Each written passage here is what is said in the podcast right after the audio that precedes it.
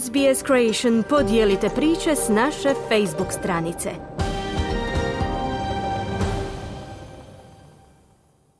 Dovršeno deseto kolo Supersport HNL-a pobjedom lokomotive u Puli.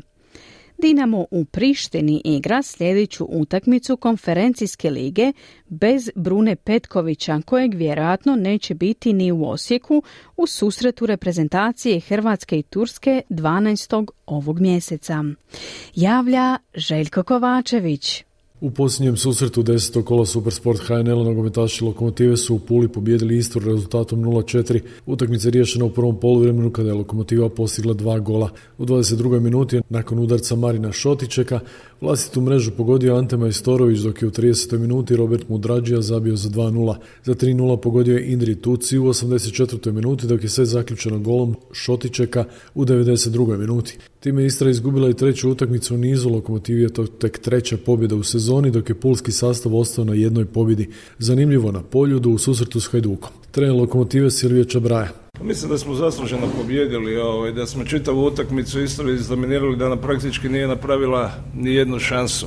Podsjetnik na deseto kolo, Istra Lokomotiva 0-4, Hajduk Dinamo 1-0, Rudaž Rijeka 1-2, Varaždin Gorica 1-0, Slaven Belup Osijek 1-0, na ljestvici vodi Hajduk sa 21 bodom, Rijeka je druga s 19 bodova, Dinamo ima 16 bodova, na trećem mjestu četvrta je Gorica s 15 bodova, peti je Varaždin sa 14 bodova, 12 bodova ima šesti Osijek, sedma je Lokomotiva sa istim brojem bodova, osmi Slaven Belupo s 9 bodova, deveta Istra sa 7 bodova i posljednji Rudež sa samo jednim bodom.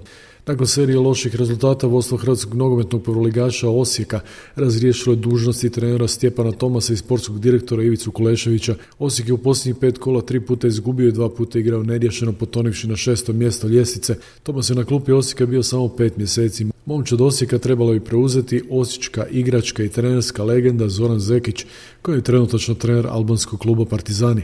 Na Osijekovom novom stadionu Opus Areni 12. ovog mjeseca Hrvatske reprezentacije u sklopu kvalifikacija za odlazak na Europsko prvenstvo dočekuje Tursku. Službeno, kapacitet stadiona rasprodan je samo za 8 minuta. Neslužbeno, Hrvatski nogometni savez za tu utakmicu pustio u prodaju samo 500 ulaznica na jugu stadiona iza gola. Kapacitet stadiona je 13.005 sjedalica. Iz Dinama kojeg očekuje susret s Balkanima u Prištini u četvrtak informacija kako su ostali bez Brune Petkovića koji je obnovio ozljedu u posljednjem ligaškom susretu s Hajdukom, ali moguće i bez Drmića i Baturine. Bruno Petković tako vjerojatno neće zaigrati ni u Osijeku s Turskom. Trener Zagrebaša Sergeja Kirović. Moramo napraviti sve da podignemo još nivo igre. Mislim da ćemo morati biti na, na maksimalnom nivou što se tiče duel igre, agresivnosti, čvrstine, pa čak bi rekao fanatizma. I konačno, kroz iglane uši provukao se Hrvatski nogometni savez koji je zbog ustaške zastave na utakmici u Rijeci kažnjen sa samo 10.000 eura te uvjetnom kaznom djelomičnog zatvaranja stadiona od barem tisuću mjesta u idućoj domaćoj utakmici uz rok kušnje dvije godine. U slučaju da se incident ponovi, igraće se bez gledatelja i uz drakonsku novčanu kaznu. Predsjednik Hrvatskog nogometnog saveza Marijan Kustić rekao je kako je ovako blagoj kazni zasigurno pridonijela brza reakcija redarske službe na stadionu i pravosuđa koje je odmah kaznilo trojicu izgrednika. Športski pozdrav iz Hrvatske za SBS radio Željko Kovačević.